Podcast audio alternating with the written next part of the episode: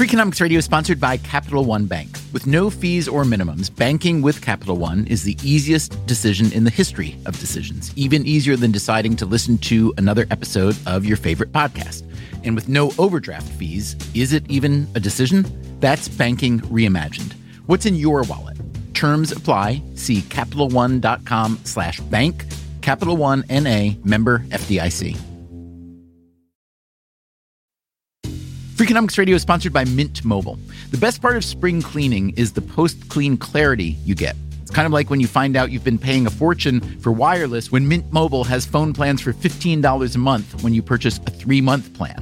All plans come with high-speed data and unlimited talk and text delivered on the nation's largest 5G network.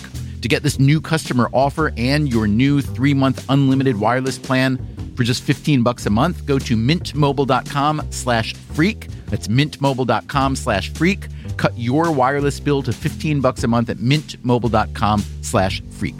Upfront payment of $45 required, equivalent to $15 a month. New customers on their first three-month plan only. Speeds are slower, above 40 gigabytes on an unlimited plan. Additional taxes, fees, and restrictions apply. See Mint Mobile for details.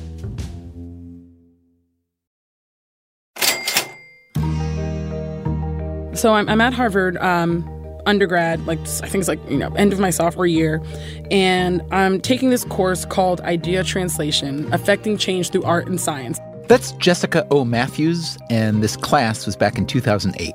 And I had heard from people that they gave you some money to do some cool stuff, and that unlike most universities, they wouldn't own the cool thing that you did. And I was like, okay, I like doing cool stuff. Like I like inventing. Let's see what happens. Like, but we should say you were not remotely. You were not an engineer or an engineer wannabe. I was. Well, I was studying psychology and economics. Like so, I grew up wanting to be an inventor.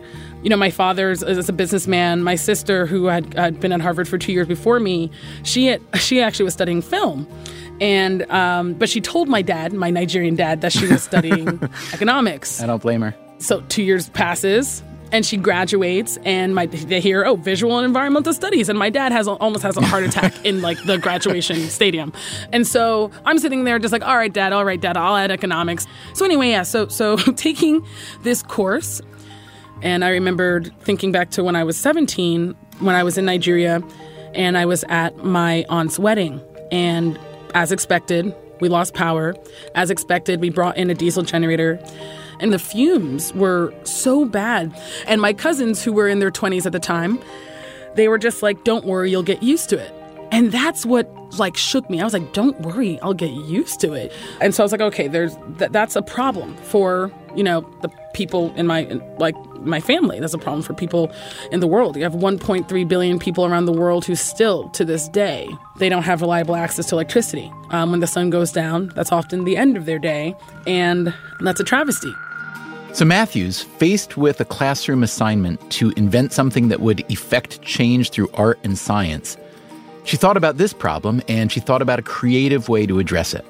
And I observed my cousins showing passion and showing excitement when they were playing soccer, right? So this is where the psychology comes in.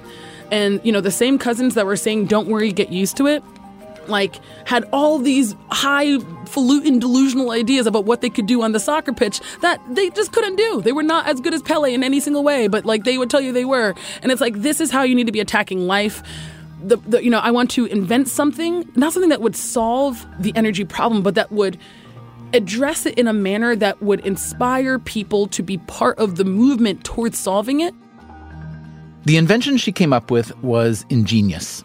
A soccer ball that captures the kinetic energy that builds up as it's being kicked and turns it into enough electrical energy to power a reading light.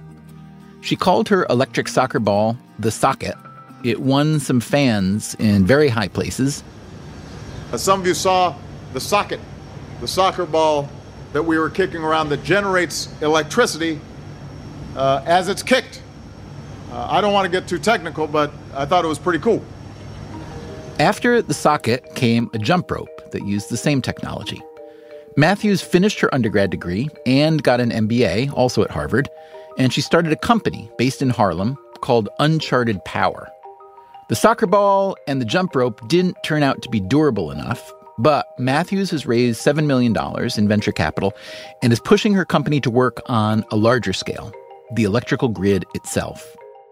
Our platform is called MORE. It stands for Motion Based Off Grid Renewable Energy. And it's a platform that basically leverages our innovations in energy generation, energy transmission, and energy storage to offer what we like to call convenient energy. One advantage of convenient energy, theoretically at least, is that it is decentralized and therefore would not require the massive capital investments that power plants traditionally need. How well will Jessica Matthews' idea actually work? It's hard to say, and Matthews wouldn't get into the details of Uncharted Power's technology and implementation. So, why am I telling you this story?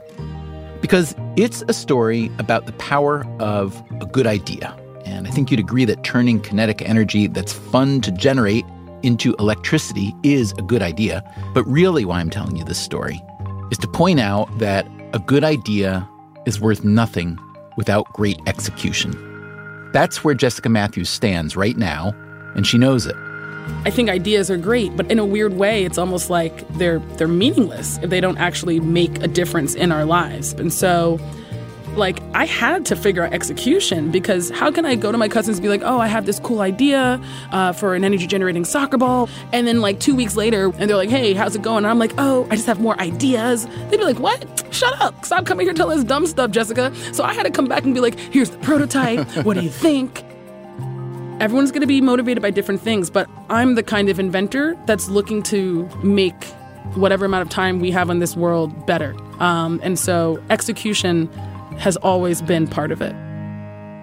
So far in this How to Be Creative series, we've looked at what sort of circumstances produce creative people and how schools affect creativity. We've looked at where creative people get their ideas. Today, we explore the handoff from idea to execution and why making something and making it work can be so hard. You can have perfection on a piece of paper and say, This is a beautifully designed piece of architecture or a, a fantastic recipe or a great script. And it's going to really go south when you try to execute it.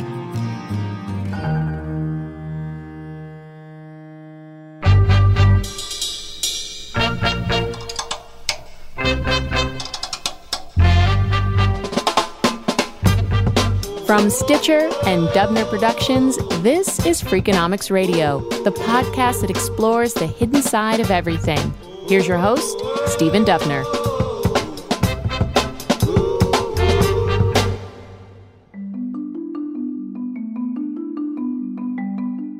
Walter Isaacson has written biographies of some of the most creative people in history Leonardo da Vinci, Benjamin Franklin, Albert Einstein, and Steve Jobs.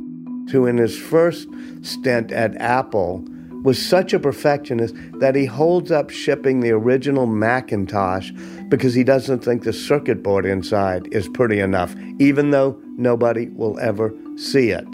Uh, and after a while, he gets fired from Apple because he's such a perfectionist. Uh, and he would say, well, real artists sign their work, meaning they have to wait until they're perfect before they ship. When he comes back to Apple at the end of the 1990s, they give him a new model, which is real artists ship. But how do you ship your work? How do artists and scientists and inventors and other creative people turn the sparks flying around in their heads into something they can share with the world? Well, one of the difficult things, of course, is moving projects forward. There's a big difference between the idea and the execution. That's the pioneering astrophysicist, Margaret Geller. And sometimes, you know, you start to do something and nature just doesn't conform. And you wonder, why me? After the fact, it's fun, but it's not so much fun while you're doing it. It's often very slow, it takes a long time, a lot of it is drudgery. It's not as though you have an idea and tomorrow you write a paper and you submit it to the journal and it's it's done. And I think it's the same with art, with writing. Now, there are exceptions to prove every rule. The writer Michael Lewis, for instance. Among his books are The Big Short, Moneyball, and The Undoing Project. Even when he writes about complicated topics, Lewis's writing is extraordinarily pleasurable and easy to read. So I once asked Lewis, it can't be so pleasurable and easy to write, can it? Uh, yes. it is pleasurable and easy. I hate to ruin your punchline, but actually, what's hard for me is figuring out in the beginning what I want to say. I spend a lot of time gathering material and organizing the material before I sit down to write. I'd say three quarters of the time is that. When the actual writing starts, it's for me fun. It's just fun. I mean, it's fun and hard, but it's if it's hard, it's hard in a fun way. And people who have, like my wife, who has walked in on me while I'm writing, uh, I write with headphones on that just plays a, on a loop the same the same playlist that I've built for whatever book I'm writing, and I cease to hear anything in the world outside my what I'm doing. And apparently, I'm sitting there laughing the whole time. Uh, and so ba- I think basically what I'm doing is laughing at my own jokes. Uh, but I'm not. I wasn't even aware of that. But people, my kids and my wife say that that's you're sitting there at the desk laughing all the time. Okay, so let's set Michael Lewis aside He's his own category, the untortured artist. Let's look at a project that was so difficult to execute that its creator did not finish it in his lifetime, and which is still being worked on today, nearly a century after his death. If you've ever been to Barcelona, you already know what I'm talking about. The Sagrada Familia Church, designed by Antoni Gaudí, among the world's best known architects today who during his lifetime was a troublemaker. He was someone who um, was very loath to to follow the kind of textbook standard way. Gijs van Hensbergen is a Dutch art historian who's written a biography of Gaudi. He is also, interestingly, a certified suckling pig specialist. Yes, I trained as a to write a cookery book, in fact, um, and using food as a way of understanding a different culture. So I went to train in Segovia, in the center of Spain, just north of Madrid, as a suckling pig chef. All right, let's get back to Gaudi, the man behind the unfinished masterpiece in Barcelona. You know, he was someone who was prepared not to just go down the orthodox route uh, of what his teachers were saying. And in fact, once somebody asked him who influenced you most, and he said, Well, I probably learnt more from watching my father making boilers than I ever learnt at architectural school. He was born in 1852 and grew up in a rural area outside of Barcelona. As a child, he, he suffered badly from from uh, kind of uh, a youthful version of arthritis, uh, and so as a kid he couldn't always go to school. And his father, who was a boiler maker for making the stills for brandy distilling, would take him out to the workshop out in the country. He was enthralled by the exotic look of buildings around the world. It was also, for his generation, the first generation that could actually just look at photographs and see photographs of buildings all over the world. And he spent all his free time in the library just going through magazines and looking at photographs of buildings. He was also enthralled by nature the little details of shells, the way the wind blow, the way that trees grow, the kind of magical kind of Fibonacci sequences that appear in sunflower heads. And all of these things he was kind of instinctively but very empirically kind of noticing and, and, and would would reappear in his buildings and his building techniques later on. Gaudí studied architecture formally in Barcelona, but was unimpressed by the orthodoxy of his teachers. It bored him. When he started getting commissions for houses and apartment buildings and parks, he was relentlessly experimental. His traditional elements were exotic, his modern elements, phantasmagorical. Gaudi was also an oddball, a hermit, a celibate, and something of a despot He'd show up at a building site in the morning and order the contractors to demolish what they'd built the day before so that he could redesign it. Meanwhile, in the rural Catalonia where he'd grown up, there was a massive economic disruption caused by phylloxera, a disease that ruined the grapevines that were the source of many farmers' income once the vines started being attacked and people lost their vines and they lost their livelihoods, came flooding into the cities. And it meant that there was a massive, massive social pressure from a predominantly illiterate working class, which would fill the factories, and massive overcrowding. And the working classes felt that they were being abused, uh, but particularly with the church, they felt that sometimes the church was misusing its so called charity. Uh, looking after them, but actually, in a sense, controlling them. The Catholic Church was looking to rehabilitate its relationship with these newly urban parishioners. So it decided to build a huge church in a working class part of Barcelona. It would be dedicated to the Holy Family, the Sagrada Familia, because, after all, Joseph was a carpenter. The Holy Family could act as a model that the working man, their handicraft or whatever, should be something that is respected. Gaudi himself was a very conservative Catholic. His feelings for the church and for Jesus ran deep and pure. Right at the heart of his belief system was this idea that Christ's suffering is something that we understand only through our own suffering, and that his ultimate generosity, of course, was to die for us. When Gaudi received the commission to build the Sagrada Familia after the original architect resigned from the project, he was only in his early 30s. And I think Gaudi felt his duty as an architect, and certainly with the Sagrada Familia, was that a building should reflect the glory of God, and that God was working through him. Gaudi's concept for the church was massive, extraordinarily detailed, a mashup of every architectural style under the sun, but like nothing anyone had ever seen.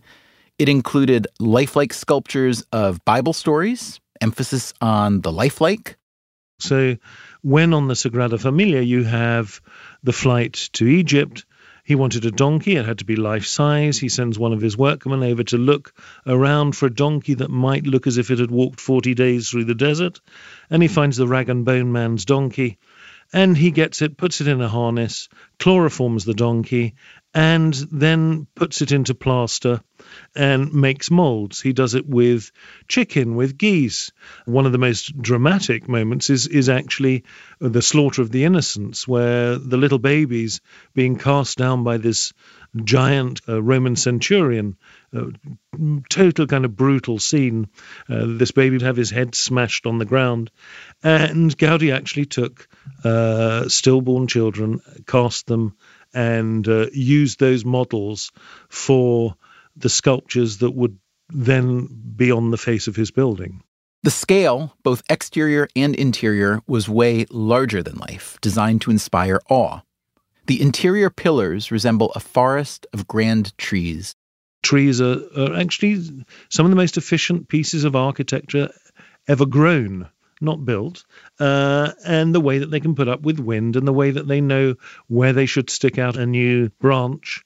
And he creates this lapidary forest, this extraordinary forest of columns as you walk in, and this soaring space, which is so dramatic, uh, and with these stained glass windows and this amazing light. I mean, even if you weren't religious, there is a very, very powerful kind of explosion of space. Gaudi would work on the project for the rest of his life, eventually moving into the basement workshop. Later on in life, he became very ascetic. He, he, you know, kind of made his own clothes. He looked more and more kind of like a like a tramp. He lived the whole purpose of the Sagrada Familia, which was to create this new Christian temple on a scale which today is is kind of only just we're beginning to see what what a an extraordinary kind of fantasy and dream that Gaudi had created for this building. I'm also curious because uh, of what Gaudi said about creativity. As you write, creation works ceaselessly through man, but man does not create, he discovers. Those who seek out the laws of nature as support for their new work collaborate with the creator. Those who copy are not collaborators. For this reason, originality consists in returning to the origin. So to me, that is a bit of a paradox. And I wonder if you can explain that for me uh, as it relates to Gaudi, and especially, I guess, as it relates to uh, the Sagrada Familia. Well, I, I mean, I, I often think back on Isaac Newton saying, Look, I was just like a little boy walking along the beach, picking up a pebble, and I noticed one was shinier than the other. And uh, there is a sense of humility about Gaudi's genius as well, and this idea of going back to the origin, because one of his signature discoveries, and something which became right at the core of his building technique, was the discovery of the power of the catenary arch.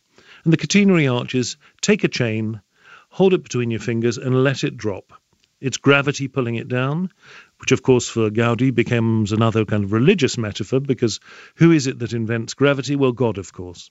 Um, but what you get is this chain formation. If you flip it over, it forms this catenary arch, which is the most economical shape in architecture. And he uses that as a kind of leitmotif for the last 20, 30 years of his creative life and works on a model which is four and a half meters high and all these little chains with little bags, shotgun pellets representing the different stresses, etc. And almost like an analog computer sitting there over 10 years out in the countryside, people must have thought, who is this madman? And creating a system which is still used today by the architects who are working on the Sagrada Familia to try and finish it for 2026. Two thousand twenty-six will be the hundred-year anniversary of Gaudi's death. He died at age seventy-three after getting hit by a streetcar. As the story goes, his ragged clothes led passersby to think he was a tramp, not the city's most famous architect. In any case, a team of architects is continuing Gaudi's work on the Sagrada Familia. By necessity, they are amending his original plans. To some, this is a betrayal of Gaudi's original genius. Gijs van Hensbergen is not one of those people. He thinks it's in line with what Gaudi himself would have done. Well, clearly we can't go back to just what was built by Gaudi. Gaudi knew equally that future generations would have to work on it, and and you know he talked about Chartres and uh, other cathedrals, saying that you know God took 400 years to finish Chartres. It took 600 years to finish Barcelona Cathedral in the Gothic Quarter, and he said that God is is very patient as a client. He it you know he doesn't want to be hurried. Gaudi was constantly tinkering with his designs, sometimes changing them from day to day. Execution by tinkering. Turns out this is a common thread among many creatives. Leonardo da Vinci worked on the Mona Lisa for more than 15 years. Walter Isaacson again. During that period, he was dissecting the human face, figuring out every nerve and muscle that touches the lips, figuring out how details of uh, sight go right into the center of retina, but what you see out of the corner of your eye are shadows and colors. So he uses all of that knowledge, for example, to make the details on the Mona Lisa smile go straight, but the shadows and colors go up. So the smile flickers on and off depending on how you're looking at it. He also has it so perfectly anatomically correct that it's the most amazing and memorable smile ever uh, created all of these things he does over the course of this very long period as he's living in Milan and then in Rome and then in Florence and then taking it across the Alps with him when he goes to Paris. He adds layer after layer of tiny translucent brushstrokes until he can make what is probably the most perfect painting ever done. The most perfect painting ever done? It's pretty hard to quantify. There are people, however, who spent a great deal of time trying to quantify different trends in painting over the centuries, different styles of execution, and their relative value. I am David Galenson. I am a professor of economics at the University of Chicago. And you would describe your research specialty as what? I study creativity, and really more specifically, the life cycles of human creativity. What I've tried to do is, is find the process you know, what are the mechanisms behind the discoveries? Most great painters throughout history are considered innovators, at least on some dimension. But Galenson separates these innovators into two camps, what he calls experimentalists and conceptualists. Da Vinci and Gaudi would fit into the experimentalist category. These are empiricists. They're interested in perception, observation, generalization about the real world. They have very vague but very ambitious goals. And because they're vague, they're uncertain how to achieve them. So they work by trial and error. And these are the people who never reach their goal. They're never satisfied. Another example would be Paul Cézanne. Very near the end of his life, he wrote to a younger artist, he said, The progress needed is endless. And that's experimental creativity. You never can reach the goal. Cezanne wanted to fuse the realism of the old master paintings he loved with the immediacy of a new style, Impressionism. Impressionism was, as the name implies, it was an ephemeral, momentary art. So Cezanne was frustrated with Impressionism, with the superficiality. There's no depth in Impressionist paintings, these are all just on the surface. He set out to combine the bright colors of Impressionism with the solidity of the old masters. So Cezanne set out to do something that was essentially impossible. But he spent then the next 40 years trying to do it. For instance, in his later years, he kept painting the view of a mountain near his home, Mont Sainte Victoire. If you just take all the textbooks of art history that you can find, there's no single painting by Cezanne that appears more than a few times. But he painted Victoire about 50 times over a period of about 30 years. If those were all a single painting, all of those illustrations were of a single painting, that would be the single most reproduced painting in the history of modern art. Now, they're all different. He's never doing the same thing. He's always changing, but he's changing so gradually that a lot of people don't perceive it at the time. So, the experimentalist, as Galenson sees it, innovates by tweaking and tinkering, by methodically moving the needle an inch at a time. Meanwhile, the conceptualists? As the name implies, these are people who have new ideas. These are theorists. Galenson's favorite example? Pablo Picasso. Picasso's process of creation, as described by David Galenson. Basically, the process is you come to a new discipline, you learn the rules, and you say, I don't like some very basic rule, and I get rid of it. Picasso's rule breaking masterpiece, Les Demoiselles d'Avignon. Now, that's a painting that Pablo Picasso made when he was 26 years old. And it wasn't just sort of casually done. Um, when Picasso was about 25, you know, he's a young, sort of struggling painter in Paris. And the, the king of the hill was about 10 years older, Henri Matisse. Matisse had made a large figure painting called The Joy of Life that made a tremendous splash at the annual Salon. And Picasso was very jealous. So here's this young 25 year old who starts making preparatory drawings. In total, he makes between four and 500 preparatory drawings for this, the largest painting he's ever attempted by far. That's the most preparatory works that have ever been made in Western history for a single painting, as far as we know. Here's a 25 year old who's not really thriving economically, but he takes essentially a full year to prepare to make this one painting. So he's deliberately creating a masterpiece. That painting is in 95% of all textbooks of art that cover the early 20th century. No other painting is in more than half. Now, let me ask you this. The way you just described that process, however, doesn't sound so different from the way you described the process of the experimental innovators over and over, repeating, repeating. The difference is the following if you x ray a Cezanne, you'll find there's nothing underneath the paint. He just he, he painted what what the artists say directly. He just began using a brush on canvas. He made no preparatory drawings for his paintings ever. The whole point actually was to be spontaneous. That was the point of impressionism. Whereas if you x-ray the demoiselle, you'll find very precise underdrawing, and it's not an accident. I mean, if you go to the Picasso Museum where they have these dozens and dozens of sketchbooks, you'll find that every figure in that painting was planned extremely carefully. So that by the time he began painting the painting, he knew what it was going to look like. See, this was the first thing I discovered about the difference between experimental and conceptual artists that it's not just that they paint differently, but they want to paint differently. The conceptual artist wants to know before he starts, before he picks up a brush, he wants to know exactly what the painting's going to look like. Whereas the experimental painter goes out of his way to avoid that. They want to make discoveries in the process of painting. So it comes to this fundamental question do you make the discovery before you start working or while you're working? And in discipline after discipline, that is going to be the key question separating the two types of innovator.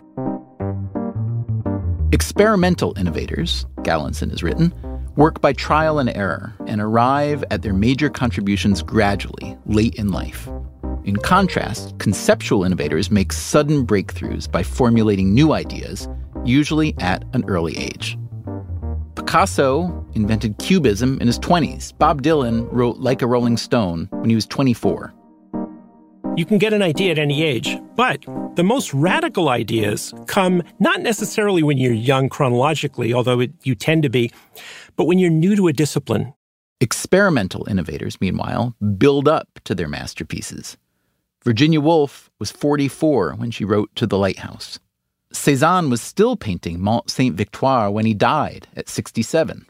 The novelist Jennifer Egan is now in her mid 50s. Oh my gosh. By the time Egan won the Pulitzer Prize and the National Book Critics Circle Award for her book, A Visit from the Goon Squad, she'd been writing for a couple decades.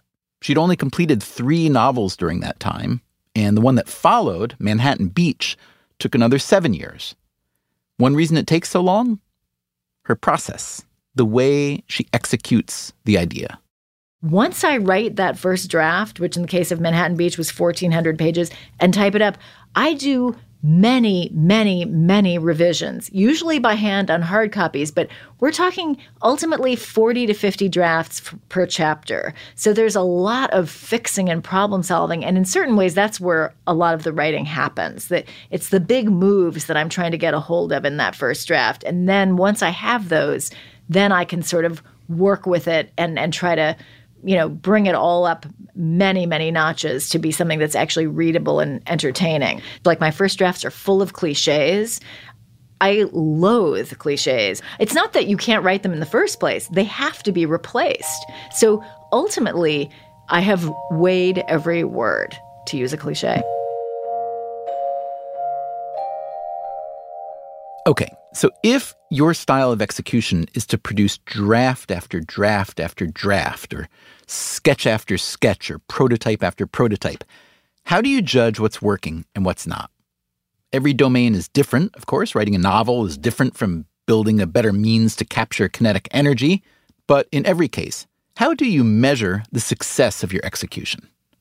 When Jennifer Egan was writing her first novel, The Invisible Circus, she did not have a reliable way to do that. I wrote in a vacuum, um, and that was just wildly unsuccessful. Um, I spent two years writing horrible, just a dreadful. I mean, and this isn't even being over harsh. So I'm never going to make that mistake again. Ever since then, Egan has relied on a writers group, even today, after all the success and all the awards. It includes a couple of the people I've been showing work to since 1989. We have an essayist, a playwright, a poet, and then a couple of fiction writers. What the Writers Group provides Egan is something that every creator needs constantly, whether you're working in the arts, science, and business, whatever feedback. Coming up after the break. I think the biggest danger of being successful creatively is that people don't tell you what they really think anymore. I mean, if that happens to me, I am lost. And a creative endeavor where everyone is forced to respond to feedback all the time, even when it is terrible advice. Kids started wiggling in their seats, and moms started running out for a bathroom break. So it got cut from the movie. It's coming up right after this. And if you want to hear all the episodes from this series, you can find them on freakonomics.com, How to Be Creative series. Also, our entire archive is on the Stitcher app, and Apple Podcasts works great too. Talk to you in a minute.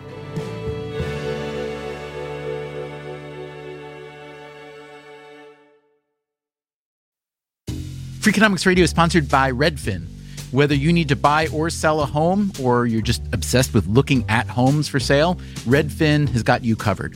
Redfin updates their listings every two minutes, and they give you personalized recommendations based on the homes you like, so you can find the home that's just right for you. With the top rated Redfin app, you can favorite homes, share listings with others, and schedule tours even the same day with a local Redfin agent. And if you're looking to sell, Redfin agents get you the best price possible for your home. With a listing fee as low as 1%, Redfin's fees are half of what others often charge. In fact, last year, Redfin saved home sellers $127 million. No matter where you are in your real estate journey, Redfin can help. Download the Redfin app to get started today.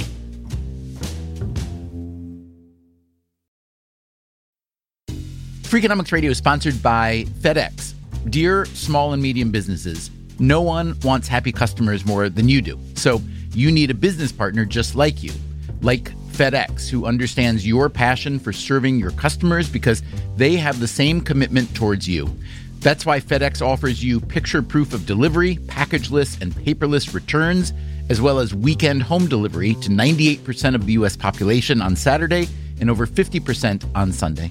See the FedEx service guide for delivery information. Trust FedEx for timely deliveries. See what FedEx can do for your business.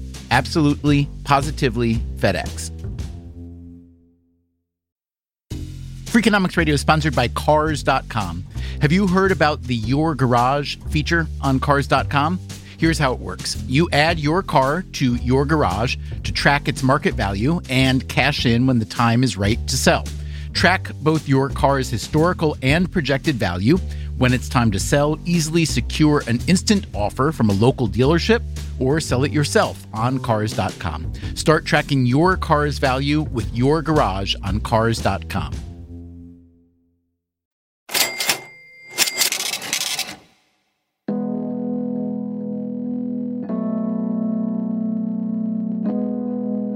It's not that great ideas are easy, but without good execution, an idea doesn't mean much. A key component to execution, a key component to getting better at anything, is feedback. The writer Jennifer Egan was telling us that she still relies on a writer's group to workshop her current novel in progress. Even with Manhattan Beach. That's her latest book, an historical novel published in 2017. I had a, an idea about a sort of present day narrator who would Right. be kind of winking at the reader because we all know that it's not 1934 anymore. That was so dead on arrival. And when you get that kind of feedback and you decide ultimately that it's fruitful and that it's correct, what does that feel like? It feels like a relief because usually I can feel when something is not working. Sometimes things aren't working because I just haven't spent enough time making them better. Did you have to beat up your writing group a little bit after you started winning these awards and say, listen, I still need you to come at me as hard as you did? No, they they they, they did it. No. I would recommend that anyone do this. People are afraid of hearing criticism. And so I think often when they say, What did you think of something? You know that they don't really want to know if you have any thought that isn't positive. And I, I so understand that. I mean, it's awful to hear that something you think is working isn't. And I've sat there and many times thought, I'm done. I'm never coming back here. It's been great. You guys suck. You don't get it. Other people tell me I'm great. But, you know, even by the end of the of the meeting i'm already i'm all, my i can feel my brain kind of prickling around whatever it is and i'm already starting to think of solutions. Mm. so it hurts but it's not going to kill you. I, I feel like criticism that's wrong-headed okay it's just i don't agree with it. Fine keep going. Like there's a fear that somehow criticism can break you. I, I don't believe it. Do you have any advice for people who have that fear, which I would guess is probably 95% of humanity? I would say think very carefully about which is worse finding out now that this work has problems or finding out after everyone's told you it's perfect and you've published it. You're going to find out. I think the best thing we could do is to find one honest person who you know will give you honest feedback. Teresa Amabile is a psychologist who studies creativity. Ideally, you'll have an artist friend, um, or maybe it's a teacher uh, who knows you reasonably well, whom you trust, to whom you can say, I really want some feedback on this, but I need you to not dampen my spark here, um, if you would. I think that's much better than trying to get feedback from a large number of individuals, uh, one or two people uh, who will be honest with you, but who can give you the feedback in a way that you'll be able to use it and not be destroyed by it. We can manage our feedback givers. But what if you aren't in a position to manage your feedback givers? What if your feedback givers are your employer or your funder or your customer? We test screen everything we do. We bring in a living room full of people and show them the movie and then sit around afterwards and have a really painful discussion about things they didn't understand or story points that they didn't like or characters they didn't like. That's Don Hahn. And I'm a um, filmmaker, and um, I've made most of my career producing animation for Disney, but now do a lot of documentary work.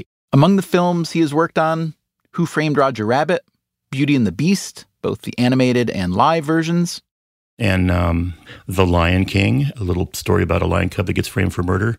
Hollywood calculus, as we all know, can be strange. A team of filmmakers can work on something for a couple of years and then have it quashed by a room full of little kids who get squirmy at a test screening. And then you have to go away and decide whether they're right or not. And you can also dismiss it to your peril or dismiss it to your advantage. you know, gosh, I, and there's endless stories about that.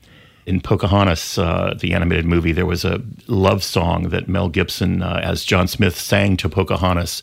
And he was tied up in a tent, and Pocahontas came in, and, and they sang this beautiful love song under the moon. You know, it's like a lovely song. But the audience just checked out and um, started, you know, kids started wiggling in their seats, and moms started running out for a bathroom break. So it got cut from the movie. But conversely, there's a there's a song in Little Mermaid called "Part of Your World," and it's it's Ariel's "I Want" song. Up where they walk, up where they run, up where they stay all day in the sun, wandering free. Wish I could be part of that world. And that was a real kind of wiggler song where in previews, even though it happens early in the movie and even though it's crucial to Ariel's character, our executive at the studio said, ah, you know, kids are wiggling during this. We have to cut it out. It's not working. And he was wrong.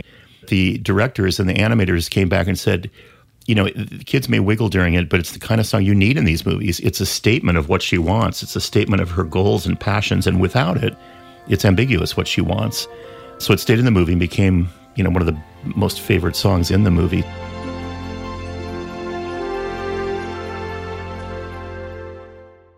You can see why producers and studios might be cautious. A big film is a huge investment.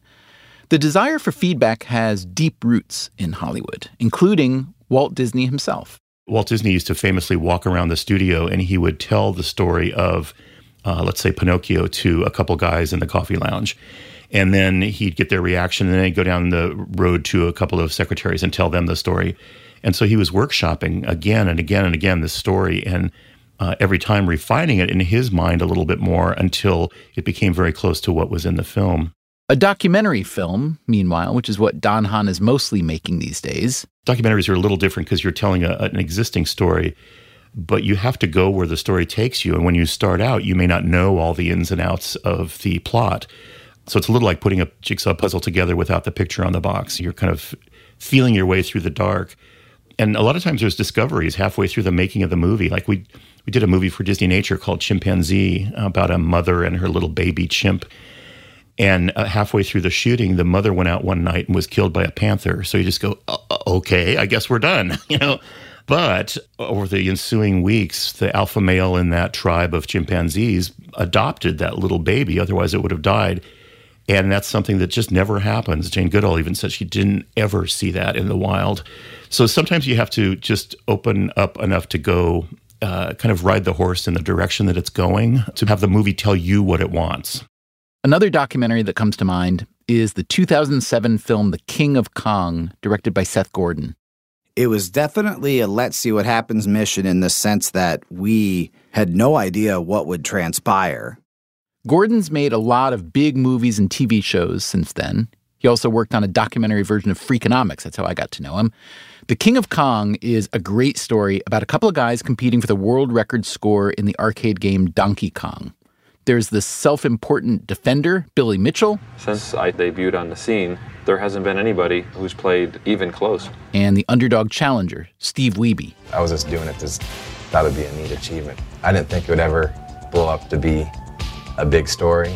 I had been going to the arcade uh, featured in that film in New Hampshire. It's called Fun Spot since I was a kid. And I was aware that there was a culture of gamers for whom that was where the battles would be waged and the official scores would be set because they have all the legitimate old machines. And I knew of Billy Mitchell, but I didn't know if he was going to commit to be filmed by us, you know? So that was a big question.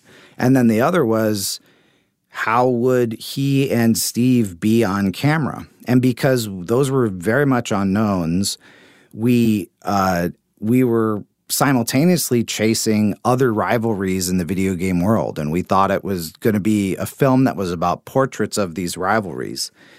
But because Billy is such an extraordinary person and a masterful storyteller himself, competitive gaming, he made the movie become about him. When you want to attach your name to a world record, when you want your name written into history, you have to pay the price because of the situations that he created and the actions that he took, all the other storylines paled in comparison. It makes sense that you can't foretell how a documentary will unfold, but what about scripted entertainment? How locked in are you there, and how flexible do you need to be? So you start out with a script and make it as good as you can. Don Hahn again. And then as you actually get into the production, you allow yourself to improvise and make it better. So animation is a real iterative process you can visit and revisit and revisit. And sometimes it takes five or six or seven times of putting the movie up on reels to look at it and then have it fall apart and rebuild it and tear it down and rebuild it before it starts to be anything. And the reason is the leap from the written word to a visual storytelling medium is huge it's like the leap from a recipe on a page to a beautifully prepared dinner that you're actually ingesting. Uh, you know, so on a page, how do you describe a, a, perfectly cooked steak with just the right seasoning? You try your best, but once you get that in the frying pan and start to cook that steak, it's a whole nother thing. But I think that's why some people shy away from the making part because you can have perfection on a piece of paper and say this is a beautifully designed piece of architecture or a, a fantastic recipe or a great script and it's going to really go south when you try to execute it, no matter what it is.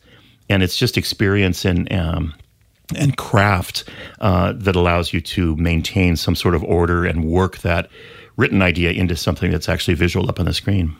Again, as we've been hearing from all sorts of creatives, the execution of an idea requires determination, craft, experience, maybe a little luck. It's almost enough to persuade you, at least in some cases, that if there were a competition between idea and execution, the idea isn't even such a formidable competitor. There's an argument to say uh, a film like E.T. or Star Wars or Roger Rabbit was a great idea out of the box, and anybody could have made that movie. But I kind of subscribe to the other approach, which is you can take a mediocre idea and put great people on it and come up with a great movie. Take the Pixar movie Ratatouille. Okay, so let's think this out. It's the worst idea for a movie ever. You know how to cook, and I know how to appear uh, human. We just need to work out a system. It's like, let's put rats in a kitchen and we'll make an animated film about it. But would you listen to me? I'm insane, I'm insane, I'm insane. It's a horrible idea. And there's plenty of really good ideas. You know, we've all seen movies that had tremendous promise and the buzz was great about them, and then you go see them in the theater and they're awful. Filmmaking is, by its nature, a hugely collaborative project. Dozens, maybe hundreds of people, all with specific skills and tasks. It is a creative team. That is a common construct these days in many realms. We sometimes think that there's some guy or gal who goes into a garage or garret and they have a light bulb moment and that's how innovation happens. Walter Isaacson again. But that's not the way it is. Great scientific research these days is going to be done in large collaborative units. When you look at how people are going to do gene editing or CRISPR technology, or for that matter, figure out uh, background gravitational waves, uh, these are the type of papers that are going to have dozens of names on them or hundreds of names on them. And it's not going to be like Newton sitting under an apple tree or Galileo peering into a telescope because this ability to make great mental leaps is now augmented and amplified by our ability to work together collaboratively. Most work that's done in, in organizations now is done on a project basis by teams. That has advantages because, you know, you're you're combining the efforts of many people, you're combining the viewpoints of many people, but oh, it's hard. Teresa Amabile again. She has studied creativity in corporate settings by having people keep daily work diaries. It's really hard to work effectively in a team. It's hard to manage a team effectively. And there are a number of things that, that can help. One is to make sure that you have a nice diversity of skills uh, in the team uh, where people are not completely overlapping in what they know because that's that redundancy is not really helpful. But where people do have uh, different perspectives and different knowledge base to some extent that they can bring to the problem. It's also helpful to have uh, different cognitive styles. So doing things better within a paradigm or differently outside paradigms. You're likely to make a lot of progress in a project if you have both kinds of cognitive style on a team but only if you have people who can effectively translate between uh, the different styles. Uh, they have to be able to talk to each other, and very often you'll find conflict arising. You know, that idea is crazy. How could you possibly think that that would work? And on the other hand, what are you doing? You're stuck in the status quo. You're not doing anything at all exciting. You're boring. And, and we actually, in our research, saw a team that had to just call a halt to its project because we had these very different cognitive styles and there was no one who could mediate uh, between them. And that could be someone else on the team, it could be a, a, a manager, but you have to watch out for that. There's one more thing a successful creative team needs. You need a high level of trust. You need people to be to be willing to give each other a little slack, to give each other the benefit of the doubt. Under those circumstances, if you've got that diversity of skills and styles, you can do great things on a team. But some creative endeavors tend to be solitary, even if you routinely submit your work for feedback. And some creative people just prefer to work on their own. So, how do those artists ship?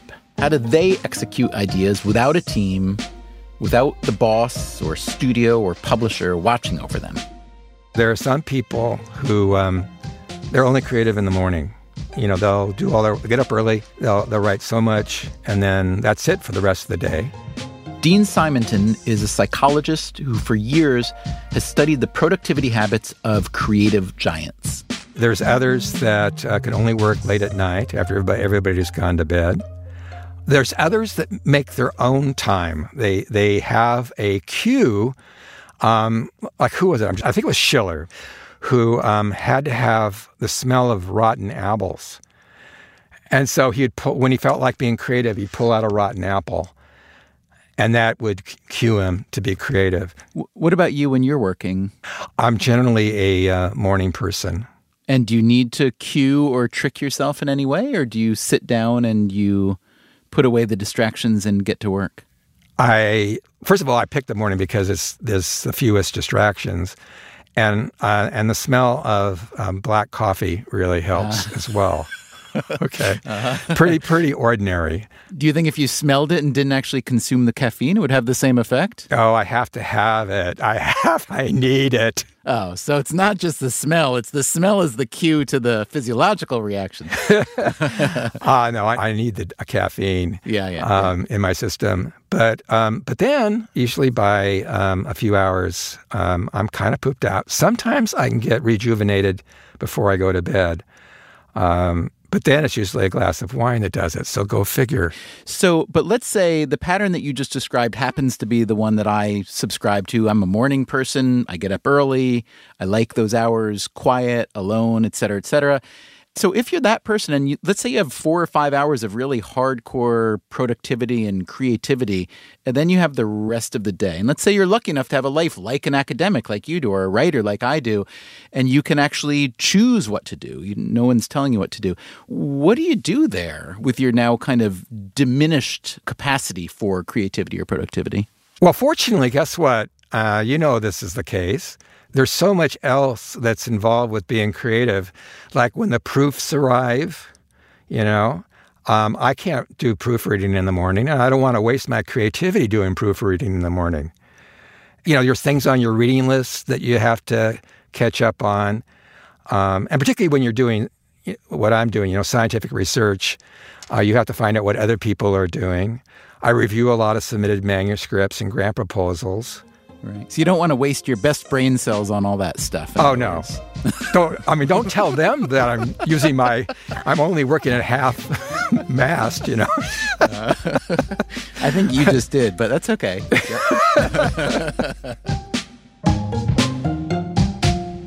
Getting up early and drinking coffee, or staying up late and drinking wine, working alone or with collaborators, plainly there is no single route for getting good work done. Everyone has their own strategies for executing ideas.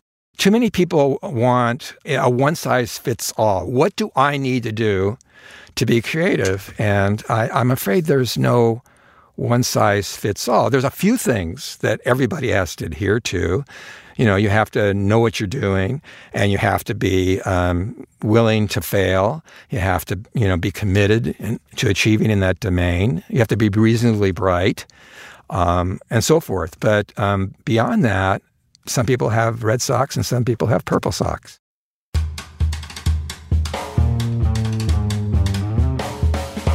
That willingness to fail that Simonton mentioned is at the heart of every creative endeavor. We've all heard all the mantras fail fast, fail well, etc., etc. But how do you actually do that? We'll find out next time on Freakonomics Radio. I begin and end each day with a sort of litany of things that I consider sort of failures and shortcomings. And what if the failure is um, you? I was really an abusive boss. I was a boss who was telling her employee, namely me, that I was worthless. And it's really hard to work in those conditions. That's next time on Freakonomics Radio. Freakonomics Radio is produced by Stitcher and Dubner Productions. This episode was produced by Matt Frassica with help from Stephanie Tam and Harry Huggins. Our staff also includes Allison Craiglow, Greg Rippin, and Zach Lipinski. Our theme song is Mr. Fortune by the Hitchhikers. The rest of our music was composed by Luis Guerra. You can subscribe to Freakonomics Radio on Apple Podcasts or wherever you get your podcasts. The entire archive is available on the Stitcher app or at freakonomics.com where we also publish transcripts and show notes. If you'd like to hear the entire archive without ads, plus lots of bonus episodes, go to stitcherpremium.com slash freakonomics. We are also on Twitter and Facebook and LinkedIn. You can reach us by email at radio at freakonomics.com. You can also hear us on many NPR stations. Check your local station for details. As always, thank you for listening.